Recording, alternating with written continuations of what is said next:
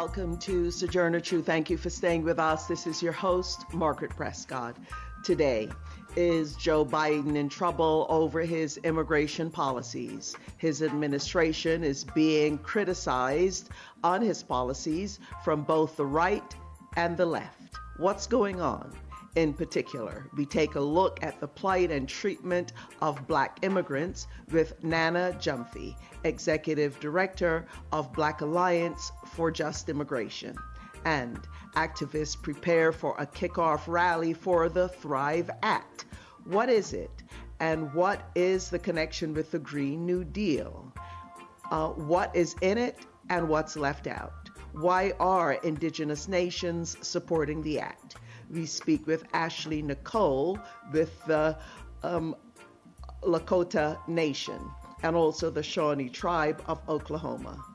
Also, as Jeff Bezos turns down Senator Bernie Sanders' invitation to the Senate to discuss income inequality, we take a look at how Amazon policies are crushing labor unions and how workers are fighting back.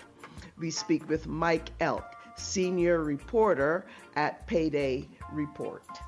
We live in a global world. We're all interrelated. So on Sojourner Truth, we work to bring directly to you news and views on local, national, and international policies and stories that affect us all. And we draw out how those of us most impacted, women, communities of color, and other communities are responding. We also discuss the interrelationship between art and politics. And this is Margaret Prescod, host of Sojourner Truth. So what's going on with Biden immigration policy? His policies are being criticized both from the right as well as the left. Kevin McCarthy went down to the border and, of course, blowing up what's happening with the numbers of children that are coming across the border. The Republicans, of course, hope to use this against Democrats, issues of immigration against Democrats in the midterm elections. Meanwhile, others are saying that Joe Biden has promised a number of things that have not taken place, including lifting the refugee ceiling, according to the Washington Post. There's a complaint about him not doing that, and that particular policy actually has remained the same since the Trump administration. And Ilhan Omar, meanwhile, she is urging an end to the interrelationship between prison contracts and ICE, immigration authorities. And there's a lot of angst and a lot of concern about what's happening with Black immigrants and are they being treated differently. But before we welcome our guest, let us go now to a clip from NBC on immigration. We are the largest. Congressional Democrats today formally introducing President Biden's sweeping and likely controversial immigration reform bill. We have an economic and moral imperative to pass big, bold, and inclusive immigration reform. The centerpiece is an 8-year path to citizenship for roughly 11 million undocumented immigrants, with a faster track for farm workers, DACA dreamers who came here as children, and those whose homelands are deemed unsafe. We are writing the next chapter in our shared story. For many of us here today, immigration reform is intensely personal. Immigration reform was a key campaign promise for President Biden. He gave a broad outline of his plans his first day in office and has already taken several executive actions, including starting a task force to reunite families separated under the Trump administration. But Congress hasn't passed a comprehensive bill on this thorny issue in decades.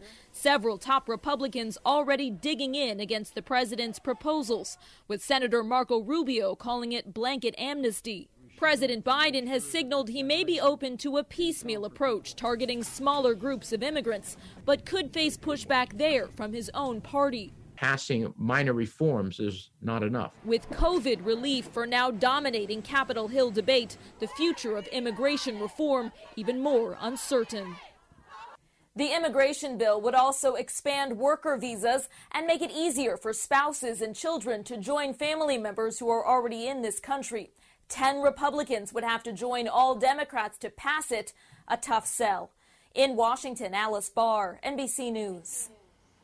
Okay, and I'd now like to welcome our guest, Nana Gyamfi, attorney, consultant, educator, activist, the executive director of Black Alliance for Just Immigration, known as Baji, and the president of the National Conference of Black Lawyers. As a human and civil rights attorney and advocate for over 2 decades, attorney Gyamfi, affectionately called the people's attorney by the community she serves, has consistently and zealously sought to address the social justice challenges affecting the community through legal advocacy and in the trenches involvement in community causes and activism. Nana Gyamfi is also involved with the International Commission of Inquiry on Systemic Racist Police Violence Against People of African Descent in the United States. Nana Gyamfi, welcome back. Thank you, Margaret. Great to be here. Yet, of course, our listeners are familiar with you, Nana Gyamfi, on the KPFK airwaves as well as other Pacifica airwaves. And I'm happy also to know Nana from our work together with the Black Coalition Fighting Back Serial Murders. But today, Nana focusing on immigration. Before we get to the specifics of what's happening with Black immigrants, you know, a lot of people got really excited hearing what Joe Biden promised generally on immigration. But now there's concern that what he promised isn't really happening. Your thoughts generally on what Biden has promised in contrast with what he has done generally. Nana. So generally, when you look at the promises that were made, you brought up earlier in the top of the section, the promise with respect to refugees. There was a promise, you know, some of these things were supposed to be easy, low-hanging fruit.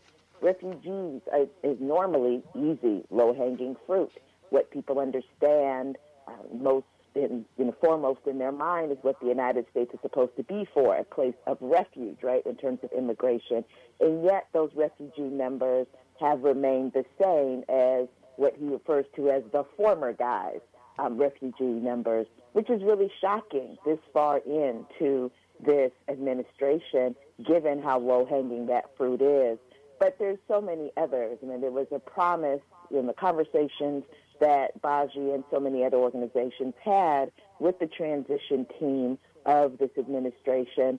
There were promises that were made around deportations, that, you know, we would not see deportations, at least for the first 100 days. And even though there's a temporary restraining order on the specific policy or the specific order, memo, and the reality is that this administration can stop every plane from flying. It's done so in few cases and should have been doing so in all cases, given what promises were made. We were all shocked and horrified to see that child cages have been brought back under the term children's facilities, but, you know, a rose by any other name and a cage by any other name is still a cage. And we, you know, it's shocking that places like Homestead in Florida that were shut down during the Trump administration have suddenly now, you know, are in the works of being reopened. So when we look at the information with respect to the Citizenship Act, Dream and Promise Act, there was a lot of conversation about not including criminal bars. In other words, it's people who allegedly have had certain types of criminal contacts, even if they were 30 years ago, being not permitted to get that, what they call pathway, I call an obstacle course, to citizenship or other forms of permanent protection from detention and deportation. And in fact, a coalition of attorneys, legal service providers with immigration have really come out vociferously bringing, you know, following Baji and other organizations that have been saying for years that we need to get rid of these bars. And they have been so angry because of the promises that were made that those bars would not be in this legislation. And so there's really no area that you can talk about with regard to immigration that there is not some broken promise from the Biden administration And frankly, you know, we're not surprised. We're ready for this fight, but we think that it's unfortunate given how our people came out, risk COVID, you know, pushing and pressing to make sure that the old administration was out and that this administration would come in based upon the promises that were made. Yes, and Nana Gyamfi, I mean, when people see me, when they meet me, they don't necessarily see a black immigrant, but an immigrant, but I am an immigrant, but because I'm black, that is often not, you know, people just don't make the connection, of course, being an immigrant from the Caribbean. And when people think of immigration now, even immigrants coming from south of the border, they don't necessarily think black folks. Tell us where black people are coming from and a bit about, I know you were on our show some time back telling a bit about the horrendous journey people have made from some places on the continent of Africa as well as from Haiti. And tell us a bit about where black immigrants are coming from and some of the challenges they face, even getting to the Americas, south of the border, even before they get to the U.S., which we'll get to next. Nana. Absolutely. When you look at the countries that we're coming from, I mean, there's it's everywhere, but there's some countries that you have more folks coming through the southern border than others. So Haiti is at the top of the list. You have more Haitians that are in Mexico, having come through, in some cases, all the way from Brazil, crossing 10 borders to get to Mexico on their way to the United States to seek asylum. The Haitian folks have been doing so since around 2015 in response to earthquake, in response to political instability and political violence that has been fomented by the United States, the United Nations, the Organization of American States, etc. And that population, you know, is in the thousands of folks that have been really stranded and stuck by U.S. policy as well as Mexico policy in Mexico. And then you have folks that are coming from other English-speaking parts of the Caribbean, such as Jamaica, where they're usually coming fleeing persecution, often based upon their sexual orientation or their gender identity, really, you know, fleeing for their lives. Many of them coming through Ecuador and, again, walking, taking the bus, taking a horse, whatever they can to get across countries, including the jungle, in order to get to the border. And then you have folks coming from the continent, many folks from Cameroon, fleeing the civil war there, folks coming from DR Congo, folks coming from Angola, but coming from Ghana as well, from Senegal. I mean, really, there's almost no place that you can talk about that black people are in predominantly that you don't have one or two, three or four of our folks, and in some cases hundreds, that are coming across, again, countries of South America, of Central America, to get to Mexico on their way trying to seek asylum in the United States. The conditions that they experience are horrific for a number of reasons, the main one being anti-blackness. Many of the countries that they're coming through South America, through Central America, have their own anti-blackness with respect to the, you know, the black people that are from their own countries, because the United States is clearly not the only place that those enslaving ships came to. And we see that in Mexico, especially, where people have been stuck for the longest periods of time, some people for years, literally 4 years, is really the anti-blackness that they have against their own black population is just extended to the black immigrants that are there. If people want to learn more about that, they can go to our website at Baji.org, BAJI.org, and read our most recent report that we just published in January with Umumi, a women's organization, migration organization in Mexico, called There Is a Target on Us, that really clearly lays out the lack of medical care, the lack of good jobs, obviously, the physical violence that people suffer as a result of anti-blackness, the police harassment. It's all laid out there. I'll say this. In 2019, Baji took the CBC, and Representative Vargas from the CHC, Congressional Black Caucus, and the Congressional Hispanic Caucus to Tijuana to see the conditions. Representative Vargas, Representative Blass, Representative Lee, Representative Clark were so outraged that they called for the immediate allowance of black asylum seekers into this country without having to wait at the border at all, as well as LGBTQ asylum seekers. That never happened, but that gives you a sense of how outrageously horrific the conditions are that black asylum seekers are dealing with on the Mexican side of the border.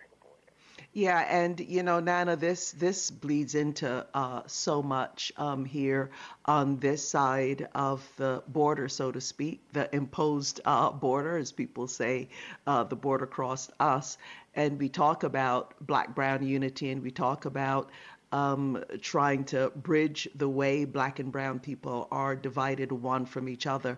But one thing that folks really don't like to talk about, and a lot of these conversations I know happen in families, happen with other communities, is exactly the anti-Blackness that you talked about. And I know traveling south of the border, whether it was in Brazil, Central America, Peru, etc., the level of anti-Blackness, the level of racism, I imagine would be quite shocking to, Black folks coming from the United States. So there's that on the one hand that you have to contend with. But then on the other hand, people may be saying, well, why are Black folks even trying to come to the United States, given the history of racist terror in this country, the whole spate of police killings that are going on of Black folks. So, just put that in some context for us, because there's also a reason that you have so many Black folks basically having to flee their home countries to go through horrific experiences to be able to get to the United States. Nana Gyamfi. So, yes, I'll say two things around that, Margaret. One is that I myself have been to Tapachula, Mexico. I've been to Tijuana and spaces in between, even Guatemala, speaking to Black migrants that are coming from the various countries that I described earlier. And they really, so many of them, and we know this, Margaret, you know this yourself as a migrant, so many of them really believe the lie that the United States tells, that these are isolated incidents that they're hearing about, and that this country is fundamentally good to people and free and fair and all of those things. They really do believe that.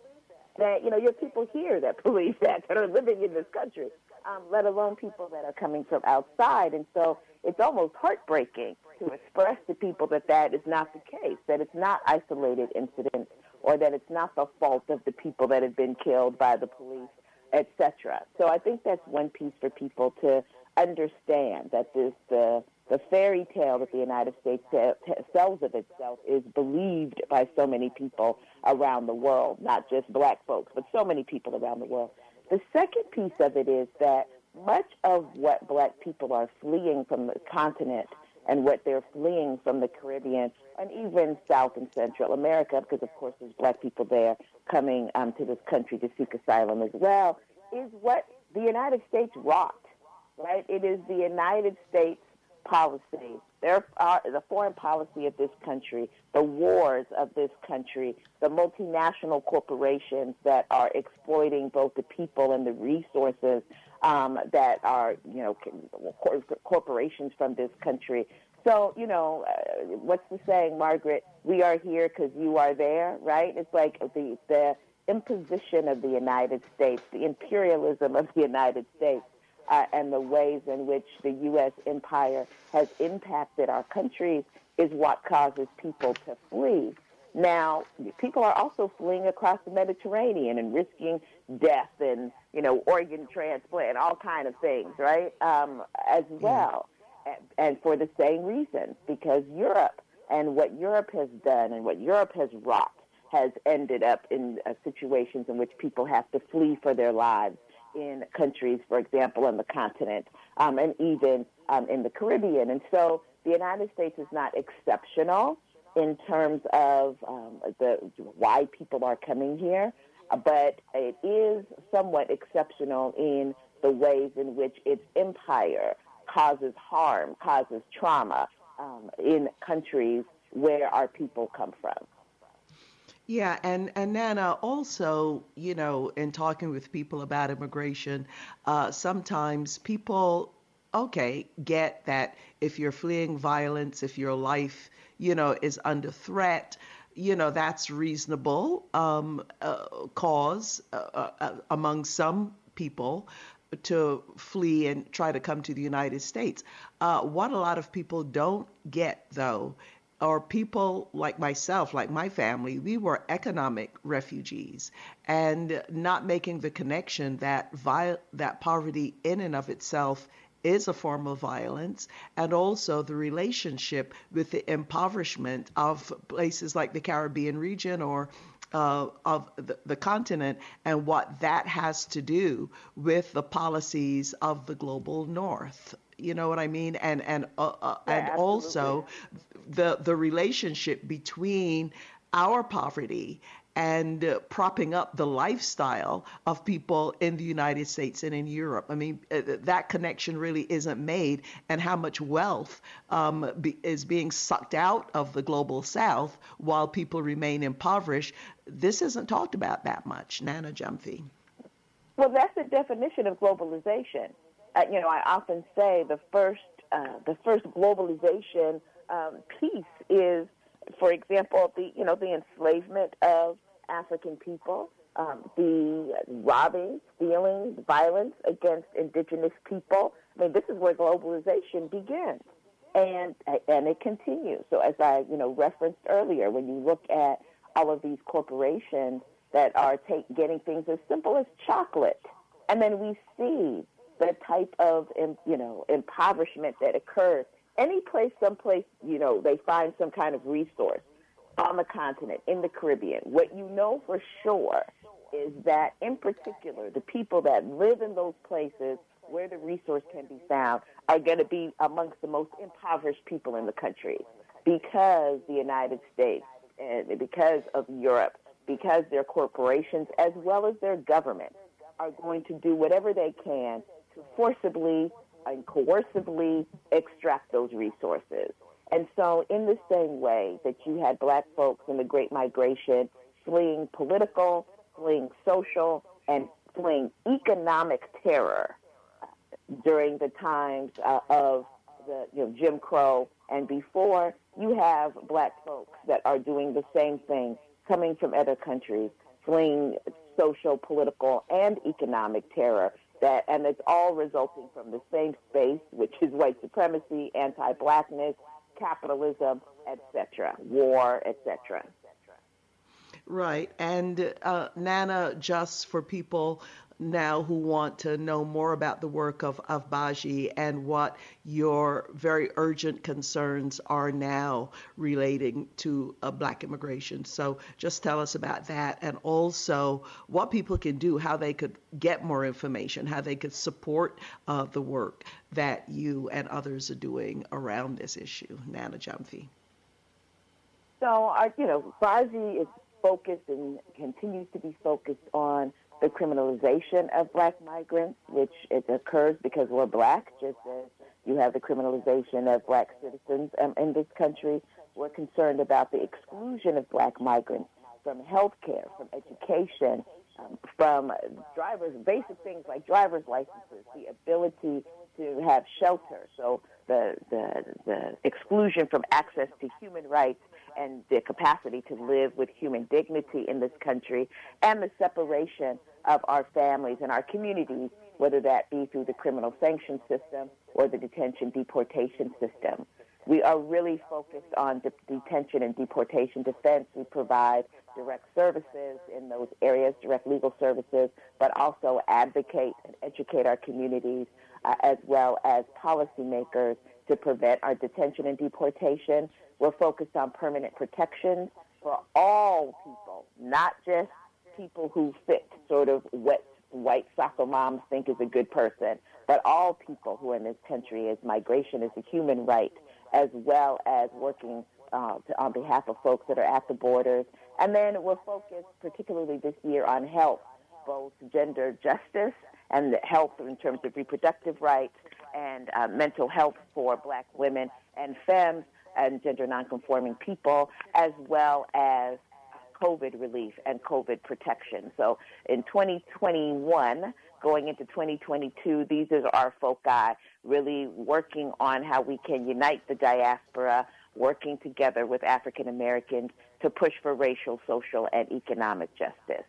And if folks want to know more, they can go to Baji.org, or they can follow us at Baji Tweet on Twitter or at InstaBaji on Instagram.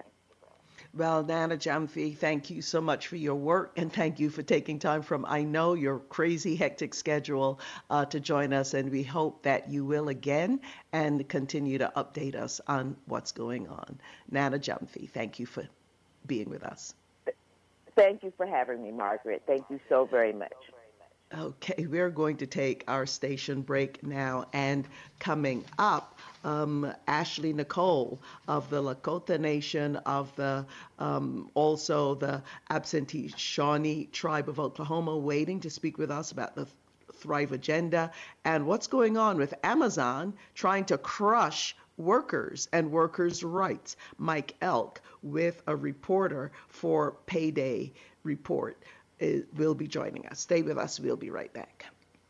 Please help keep independent journalism alive and KPFK Radio strong. Become a Sustainers Circle member of KPFK by pledging at any level. $10, $20, $100 per month, whatever suits you. This is Verdine White of Earth, Wind & Fire, encouraging you to make your tax-deductible donation today at 818-985-5735 or KPFK.org.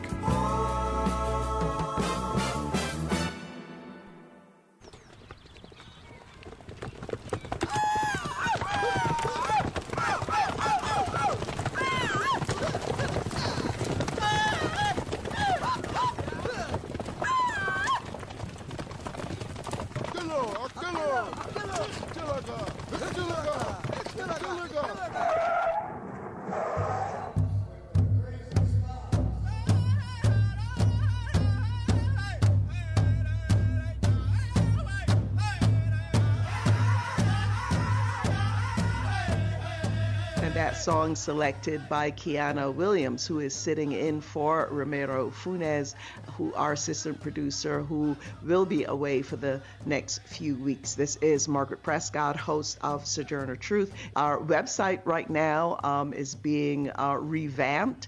We'll let you know when it's back up, but you can check out our Facebook page. Just if you're a member of Facebook, just look for Sojourner Truth with Margaret Prescod. Our handle on Instagram and Twitter at True Radio. We're also nationwide and worldwide on SoundCloud.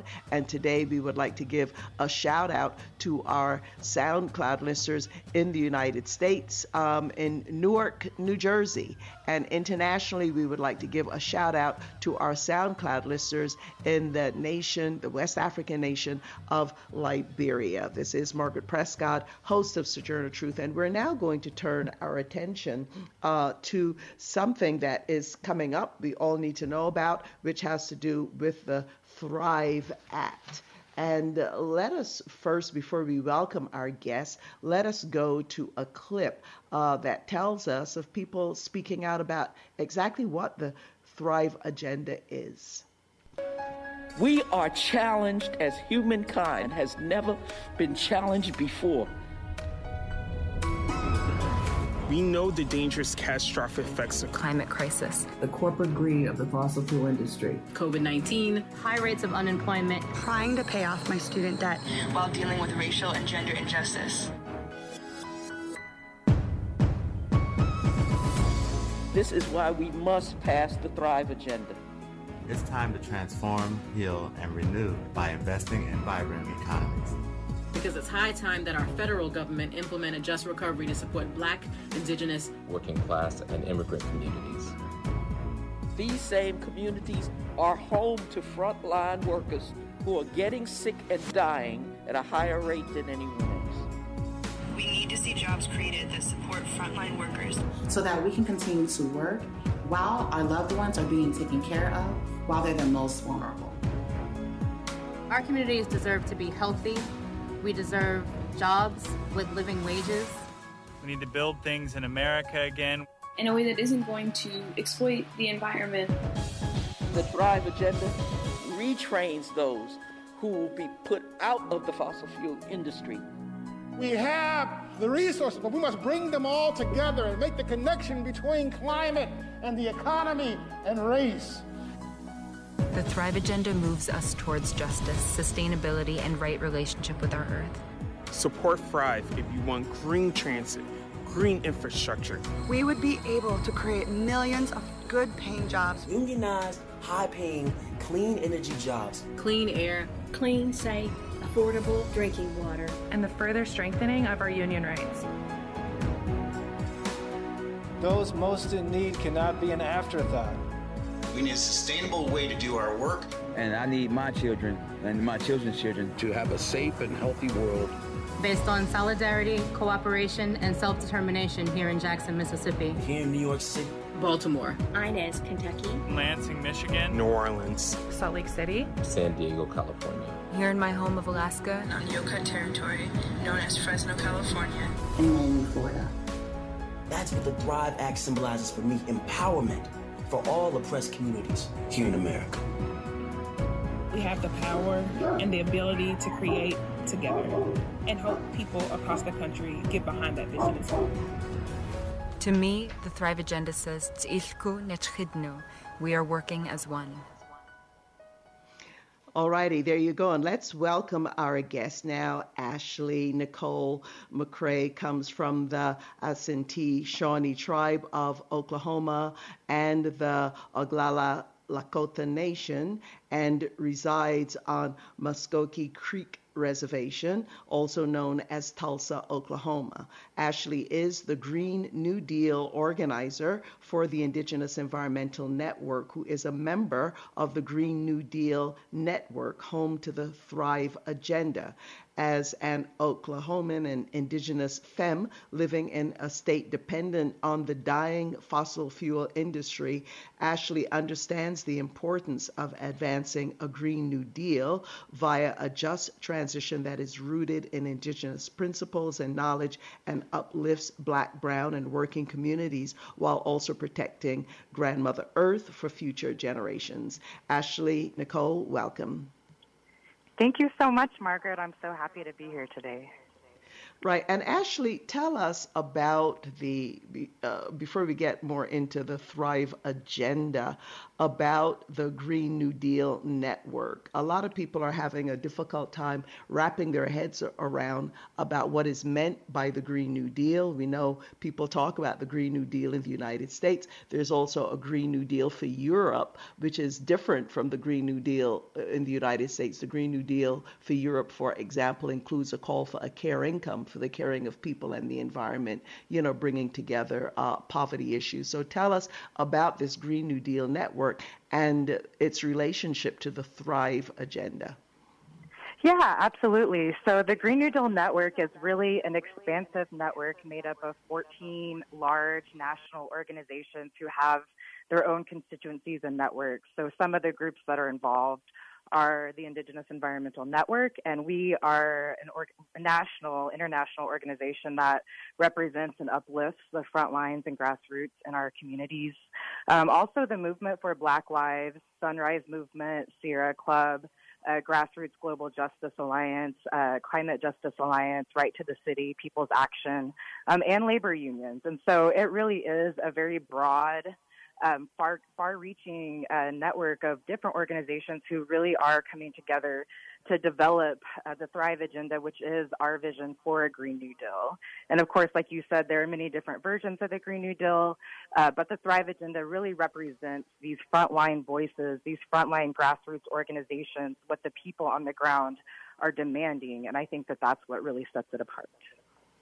Right. So tell us then about the Thrive Act.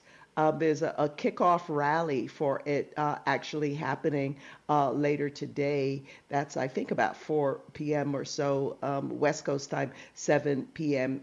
Eastern time. Tell us about that. Yeah, absolutely. So today we are kicking off our Thrive Act, which does come out of the Thrive Agenda. And Thrive stands for Transform, Heal, Renew by investing in vibrant economies. And so it really does expand and hold many different pillars, 8 specific pillars that address union rights, that address climate justice, that address racial justice, and Indigenous sovereignty. And so the Thrive Act is one piece that has come out of that agenda. And it really is our effort to push the conversation in Congress from relief to just recovery, because we know that, you know, Congress did pass the American Rescue Plan, and that was a very bold and large relief plan, but really we know that we need more. A lot of things were left out, including rights for immigrants and Indigenous communities and the climate. And so we're going to use this March recess to really show the collective power of our grassroots by shifting the conversation away from relief to recovery. Right. And are there specific, you know, aspects of the act? I mean, you've given us some broad sweeps. Are there some very specific demands that are part of Thrive and the Thrive Act in particular? Yeah, you know, so particular focus really issues. Mm-hmm. Yeah. So the Thrive Act is a really big, bold scale plan that will push forward and demand $1 trillion per year being invested in our communities. It will also create 15 million safe, clean, good union jobs. And this is so important, demanding this just recovery, because we know that oftentimes when these recovery packages are pushed forward, they do address the needs for predominantly white men, quite frankly. But we know that our workers, our care workers, our migrant communities, our Black, Brown, and Indigenous communities are being left out of this conversation. And so not only are we going to demand an investment of $1 trillion per year, we're also going to demand that over the next decade, that at least 50% of the investment from this bill go to the communities on the front line of the climate and equity crisis. And we've defined those frontline communities as Black, Indigenous nations, and communities are Latinx, Arab, Asian, and Pacific Islander relatives, as well as rural communities and those who are on the front lines of environmental chaos.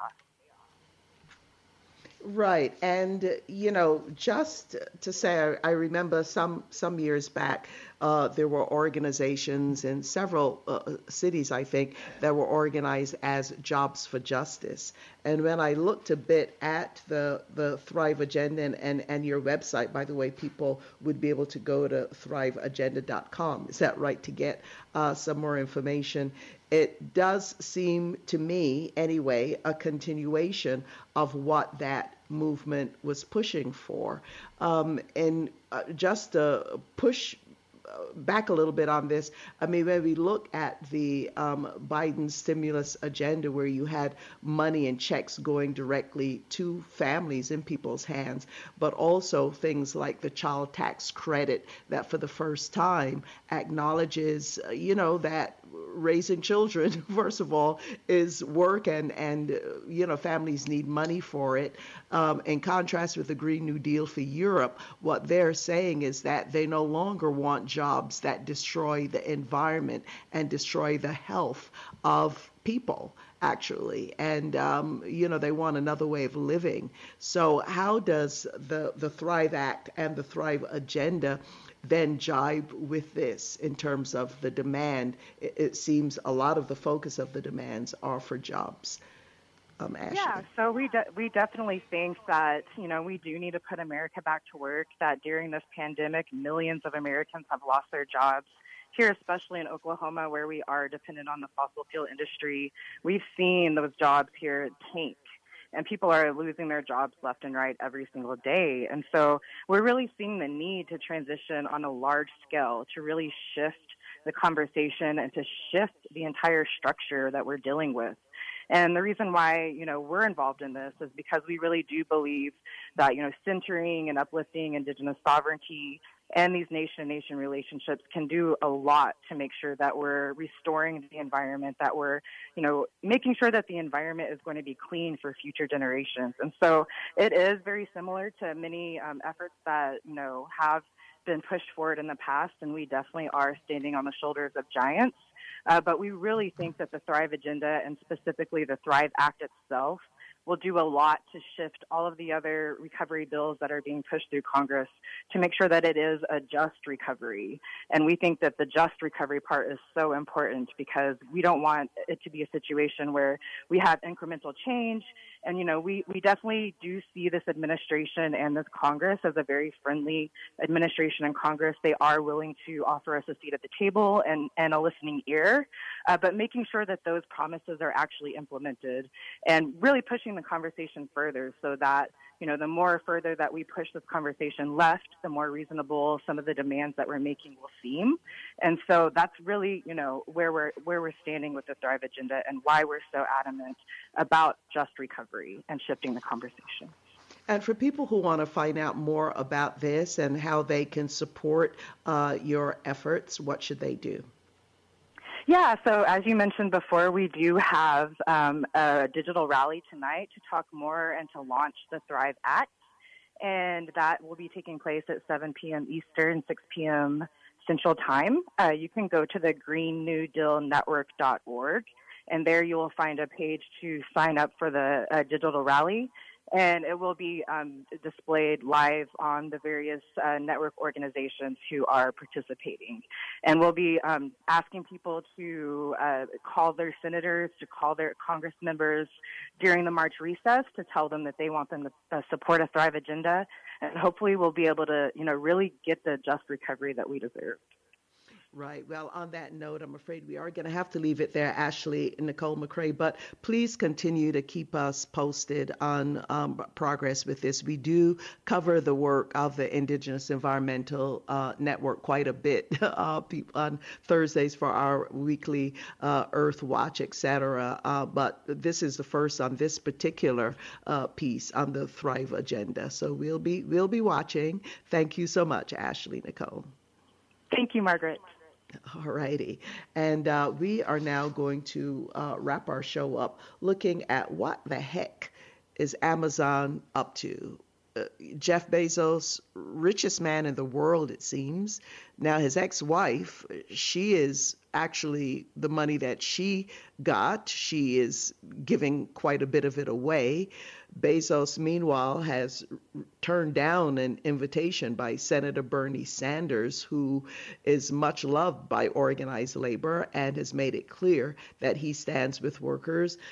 Bernie had invited Jeff Bezos to a discussion in the Senate about income inequality. Well, no surprise, he turned it down. Let's find out what's going on here, and let us welcome our guest to talk about all of this.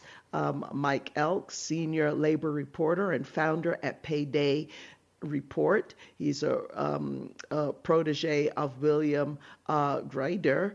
Mike Elk is a labor reporter who has covered the drug war in Brazil. He spent years covering union organizing in the South for The Guardian, and was actually called an abrasive gadfly. Imagine that's a compliment by the New York Times for his role exposing sexual misconduct in his own union, the Newspaper Guild. He's a native of Pittsburgh, now living in his hometown, where he runs the crowd-funded publication Payday Report. Mike, thanks for joining us, Mike Elk. Nice to be on the show. I've been such a fan for so many years, and it's great to be out there with him. Well, wonderful. So, you know, so many people, I mean, it seems as though Amazon has imposed itself on the lives of so many, especially during the lockdown, where so many people are dependent on all kinds of deliveries, you know, things that they would ordinarily go out and shop for. You know, they're ordering online, and inevitably Amazon comes up as the fastest way, and maybe even getting better prices than other places. But there's a huge price that the workers are paying. Tell us about that, and then also tell us specifically about the battle for a union going on now among Amazon workers and where that fight is taking place, Mike? Well, you know, something to consider when you think about how hard the people that work in Amazon, you know, warehouses work. Your average Amazon picker walks 12 miles a day. Incredibly physically demanding job. Wow. Incredibly tough for anybody to do. And as a result, a lot of people get hurt in those factories, particularly older folks. For young folks, it can sometimes be a decent job. But for older folks, it's not so great. And so these workers in Bessemer, Alabama, they opened an Amazon warehouse there in March of last year. So they've only ever operated under COVID. They've been extremely busy because of COVID. And, you know, a lot of people were getting hurt in that factory. A lot of people were getting, you know, intimidated. People were getting, you know, sexually harassed. And this is a majority black female workforce. This works in this factory in Alabama, in Bessemer. And right now, RWDSU, which is a historic union that's been in Birmingham for since the 30s, and was involved with marching with King. RWDSU is in a position where they're pushing for a union election there. They're really hoping to get the union election. They're in the midst of one right now, and it will end on March 29th. And, Amazon is really, really heavily resisting. They're pulling very emotionally manipulative tactics to bust unions. To give you an example, the majority of the workforce there is black, but the management is white, heavily. And so to bring in people to talk down on the union, they've gotten rid of some of the low-level management, and they brought in black union busters. This is a company that's not culturally competent in how they run, but culturally competent in terms of how they, breed in fear tactics. And they bring, folks into these captive audience meetings, and they start saying things like, if you get a union, this place might close, which isn't too realistic since it just opened a year ago. But the other thing they say is, under a union contract, some people do better, some people do worse. You could be doing better, you could be doing worse. You don't know. They create all kind of disinformation, all kind of fear that they put in people's minds.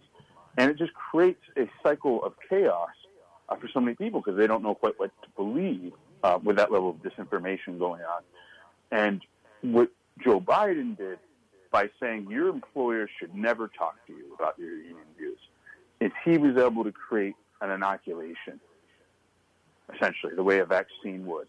Where it's just, these meetings are toxic. They shouldn't even be going on. Joe Biden said they shouldn't be going on.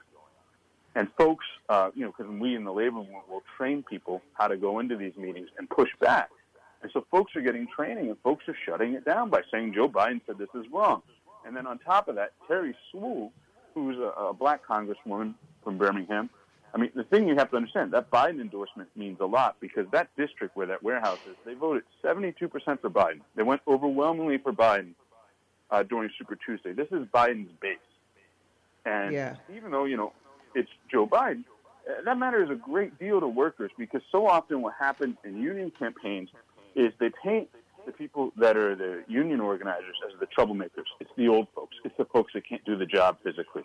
And when you're walking 12 miles a day, this isn't, for Birmingham, it's a semi-decent job. The average wage is about $16 an hour. People get some health insurance. It's crappy, but it's better than nothing. And there's plenty of overtime. There's, some flexibility in scheduling. There's plenty of overtime. And so, you've got guys working there. They're making $40,000, $50,000 a year right out of high school, right? So there's a lot of fear of, I don't want to lose this job. And then what they do in these captive audience meetings is they figure out who is pro-union. They separate them from the anti-union people. They find people that are anti-union. They start saying, hey, buddy, I'm going to give you a raise. Why do you need that union? Just come in and talk to me. And I was once in a PTSD survivor support group. So I'm a combat veteran. And a woman who was a domestic violence survivor was talking about this cycle. And I said about, when men will, that are alcoholics will clean up their act and say, oh, don't leave me, baby, don't leave me. I'm going to change. And she said, and I said, she was describing this cycle to me, and I said, this sounds a lot like union busting. And that's what's going on right now, is that management is saying, give me one more chance, Yeah. And Mike, while they're saying that, you have been basically kind of attacked Well, maybe not. To me, it was a compliment, this abrasive gadfly thing by the New York Times. Oh, but now Amazon, Twitter. I'm a Jewish guy from Pittsburgh. I didn't find that offensive.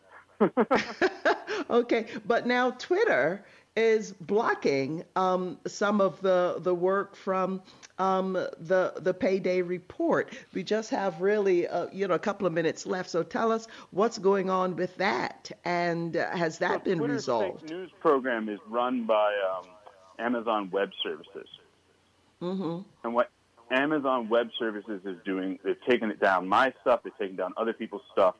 They take down people's content for a few hours so to stop it from going viral.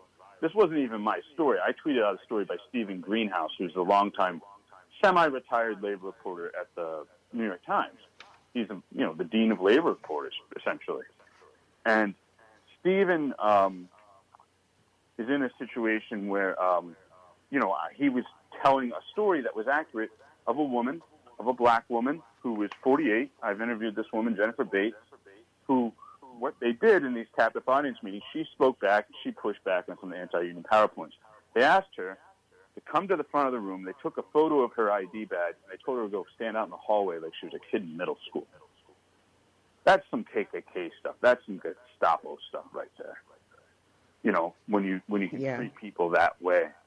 And I think what's interesting about this campaign is how heavily, Black Lives Matter has been involved, how heavily BLM has been involved, because I always tell people, when it comes to union organizing, African-Americans are twice as likely as whites to support unions. And unions aren't about wages. They're about respect, They're about support networks so folks don't feel marginalized. And I think so often we get into this weird, I'm not me, but white guys in particular, get into this weird class reductionist thing on the left where they say, oh, can't we just all unite around class? And, as Saladin Muhammad, who's one of the heads of the Southern Workers Assembly, brought up, is the civil rights movement, race, racism, these issues, they're not divisive. The civil rights movement was trying to unite the working class, And I think we're in a struggle here where they've really linked this. It's not far from Selma where they are. The congresswoman there is from Selma. They've linked this struggle to voting rights. They've linked it to what happened with Stacey Abrams. They linked it to a lot of things. And Biden has decided that he's going to make this his moment to make a big case on labor law reform, because no president has been able to pass any real labor law reform since FDR. Okay, well, I'm afraid we are going to have to leave it there, but let's see. A lot of people are quite upset that the $15 an hour as a base did not get into Biden's stimulus plan, but we'll see what happens with the union organizing and the union busting that Amazon is trying to do. Mike Elk, we appreciate you joining us, and we hope that you will return and give us an update on all of this. Thank you so much for joining us. Thanks so much. It's so good. Nice being on. All righty. We are out of time. Today's show produced by me. That's Margaret Prescod. Actually, I will need to know our board up today. I'm actually doing this remotely, not in studio, but Kiana Williams is sitting in for Romero Funes. But we would like to thank our engineer for today. Sojourner Truth will be back on the air tomorrow. If you like a copy of today's show, yes, it's Gary Baca on the boards for us today. Thank you, Gary. If you'd like a copy of today's show, contact the Pacifica Radio Archives at 1-800-735-0230. Go online to pacificaradioarchives.org. Stay tuned for Democracy Now! With Amy Goodman. Sojourner Truth will be back on the air tomorrow. Thank you for listening, and you all please stay safe. This is your host, Margaret Prescod.